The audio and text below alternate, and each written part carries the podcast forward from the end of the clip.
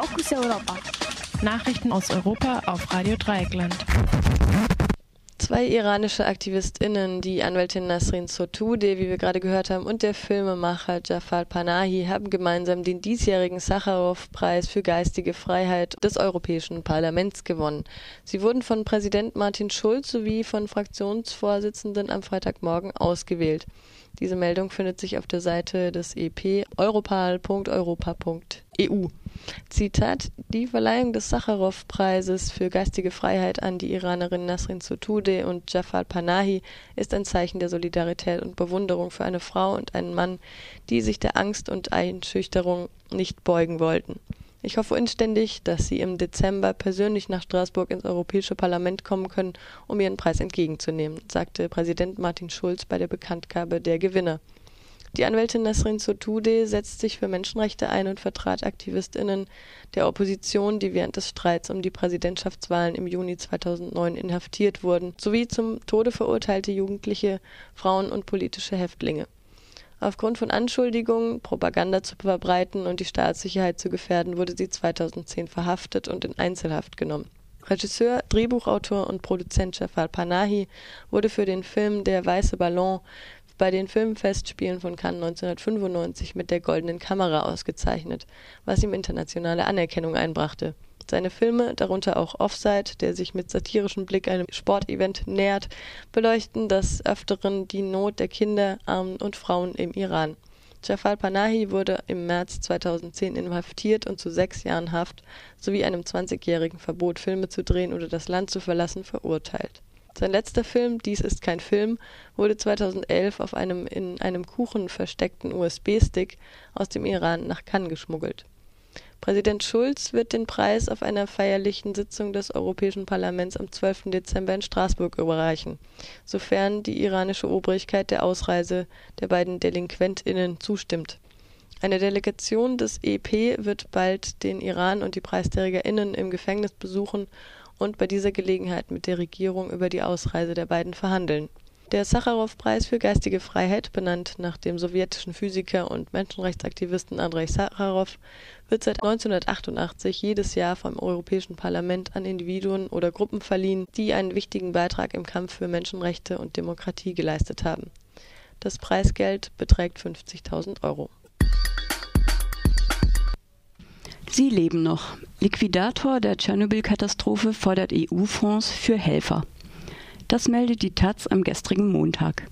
Mehr als ein Vierteljahrhundert nach dem Super-GAU in Tschernobyl hat ein schwer kranker ehemaliger Feuerwehrmann die EU gebeten, einen Hilfsfonds für die betroffenen Arbeiter einzurichten. Zitat Leider sind diejenigen auf der Strecke geblieben, die beim Bau der ersten Schutzhülle geholfen haben, sagte Oleg Gerachtschenko bei einem Berlin-Besuch. Der 62-Jährige ist nur einer der Betroffenen, die seit Jahren für eine angemessene Rente von der Regierung kämpfen. Noch eine Meldung aus der Taz. Frankreich reduziert Atomstrom. Bis 2025 will Deutschlands Nachbar den Anteil an Kernenergie von 75 auf 50 Prozent senken. Uraltmeiler Fessenheim geht wie geplant 2016 vom Netz. Doch dann stehen die Betreiber vor unlösbaren technischen und finanziellen Problemen. Denn es gibt nur spärliche Erfahrungen mit der Demontage von Reaktoren. Deutschland rechnet mit Kosten von bis zu 62 Milliarden Euro für den Rückbau seiner Atomkraftwerke. Die Électricité de France (EDF) hat jedoch lediglich 2,3 Milliarden Euro Rücklagen für die Demontage von wesentlich mehr Reaktoren. Und die Kosten für die Entsorgung des radioaktiven Mülls sind da nicht mit einberechnet. Verdacht auf Steuerhinterziehung der griechische Journalist Kostas Vaxivanis wurde am Sonntag festgenommen, nachdem er eine Liste von über 2000 Landsmännern und Frauen veröffentlicht hatte, die Konten bei einer Schweizer Bank unterhalten. Das meldet das Nachrichtenportal Telepolis. Vaxivanis, der bei einem verhältnismäßig kleinen Blatt arbeitet, wird Verletzung der Privatsphäre vorgeworfen. Die fünf Jahre alte Liste sei von der französischen Finanzministerin Christine Lagarde an ihren griechischen Kollegen Georgios Papakonstantinou übergeben worden. Ein Fall geleakter Kontodaten, bemerkt Telepolis. Datenschutz ist demnach offenbar ein Fall für den Staatsanwalt, während bei der Verfolgung von zum Teil prominenten Steuerflüchtigen keine Eile geboten scheint. Vexivanis wurde lediglich drei Stunden lang verhört, aber nicht inhaftiert. Küstenwache und Rotes Kreuz retteten am gestrigen Montagmorgen 36 Flüchtlinge in sechs aufblasbaren Booten aus dem Mittelmeer. Als ihre Herkunft nennt die Online-Zeitung Diario de Navarra.es eine nicht näher benannte diffuse Region namens Subsahara. Die Menschen, fast ausschließlich ältere Männer, versuchten die spanische Küste zu erreichen. Sie wurden ins andalusische Tarifa gebracht. Gesundheitlich gehe es ihnen gut. Laut Diario de Navarra hatten sich die Flüchtlingsströme in den letzten Tagen intensiviert.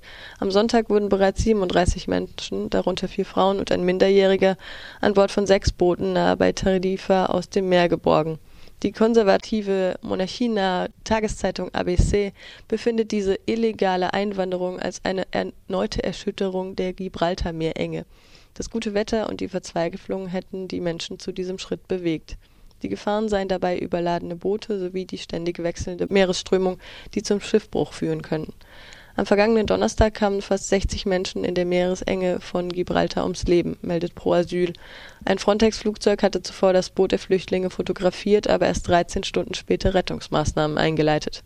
Ein schwer verwundeter Flüchtling wurde in ein Krankenhaus in Alhucemas eingeliefert. Den 17 weiteren Überlebenden wurde von der marokkanischen Behörde die Einreise verweigert. Sie wurden in den spanischen Hafen von Motril gebracht.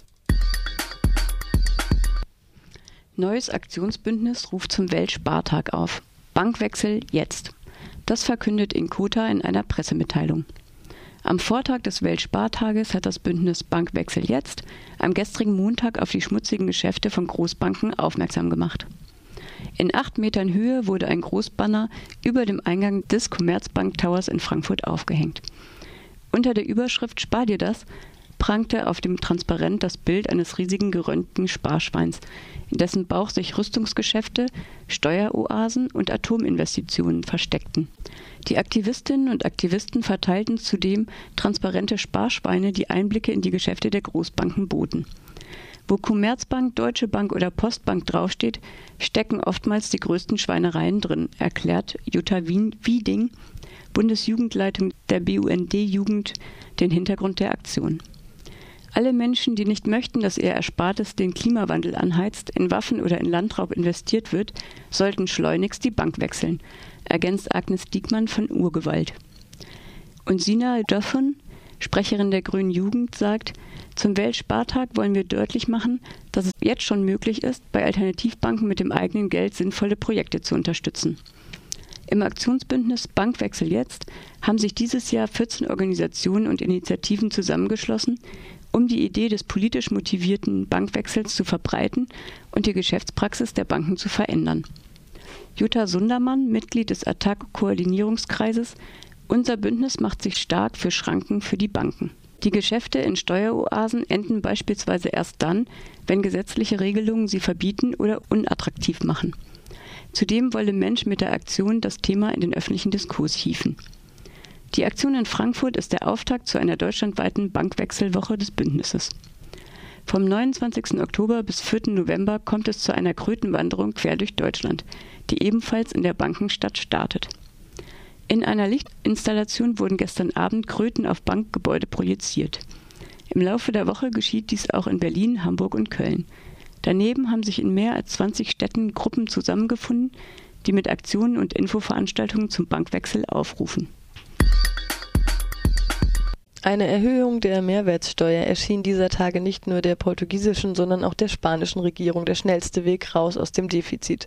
Man müsse sich mit den Forderungen aus Brüssel arrangieren, meldet die spanische Tageszeitung El País. Aber ein so krasser Anstieg von 18 Prozent auf 21 Prozent ist zu Zeiten der Rezession und steuerlichem Druck eine bittere Medizin. Die Inflation meldet sich als erste Konsequenz einer solchen Maßnahme und stieg von 2,7 auf 3,4 Prozent. Die getätigten Einkäufe der Bevölkerung verringerten sich um 9 Prozent.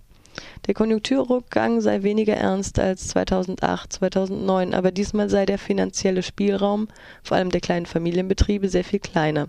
Diese trifft die Rezession am härtesten. Die Erwerbstätigenquote im Bereich Einzelhandel ist rückläufig.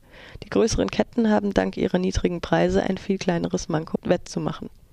Trotz all dem verkündete die spanische Arbeitsministerin Fatima Báñez am gestrigen Montag hoffnungsvoll, das Land käme aus der Krise heraus, denn man sehe ermutigende Zeichen. Zu dieser Überzeugung sei sie nicht aus leerem Optimismus gelangt, sie hätte vielmehr Vertrauen in die Reform der Exekutiven. Spanien hätte eine internationalisierte und diversifizierte Wirtschaft, einen großen Tourismussektor, eine gut ausgebildete Jugend und außerdem eine Arbeitsreform, die vielen Unternehmen aus der Krise heraushilft. Derzeit ist ein Viertel der spanischen Bevölkerung erwerbslos. Am gestrigen Montag war Italiens Regierungschef Mario Monti zu Besuch beim spanischen Präsidenten Mariano Rajoy. Die zwei waren eifrig dabei zu zeigen, dass Spanien und Italien Partner und Freunde sind und bei europäischen Fragen auf der gleichen Seite stehen. Zitat, wir werden weiterhin kooperieren. Auf der europäischen Agenda sind Spanien und Italien mehr vereint denn je. Zitat Ende. Die Busenfreundschaft der beiden Mittelmeerstaaten hat ja seit Franco und Mussolini bereits Tradition. Deutschland ist das sicherste Land, wenn es zu einem finanziellen Kollaps kommt. Dieser Meinung ist die Mehrheit der portugiesischen Bevölkerung sowie der Rest Europas, meldet die Tageszeitung Publico. In einer Dokumentarserie nach US-amerikanischem Vorbild widmet man sich nun dem Ende der Welt. In 16 europäischen Staaten werden Online-Befragungen von insgesamt 40.000 Menschen zwischen 18 und 49 Jahren durchgeführt. Die größten Ängste der Portugiesinnen und Portugiesen sind gemäß dieser Umfrage die Erwerbslosigkeit 35 Prozent, gefolgt vom finanziellen Kollaps 25 Prozent. Einzigartig ist das Vertrauen der Menschen an Europas westlichstem Rand in seine Polizei und das Militär.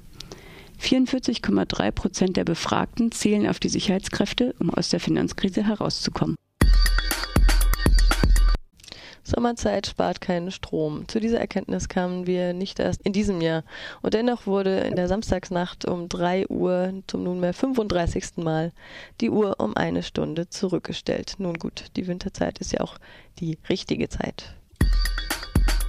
Das waren die Fokus Europa Nachrichten vom 30. Oktober 2012.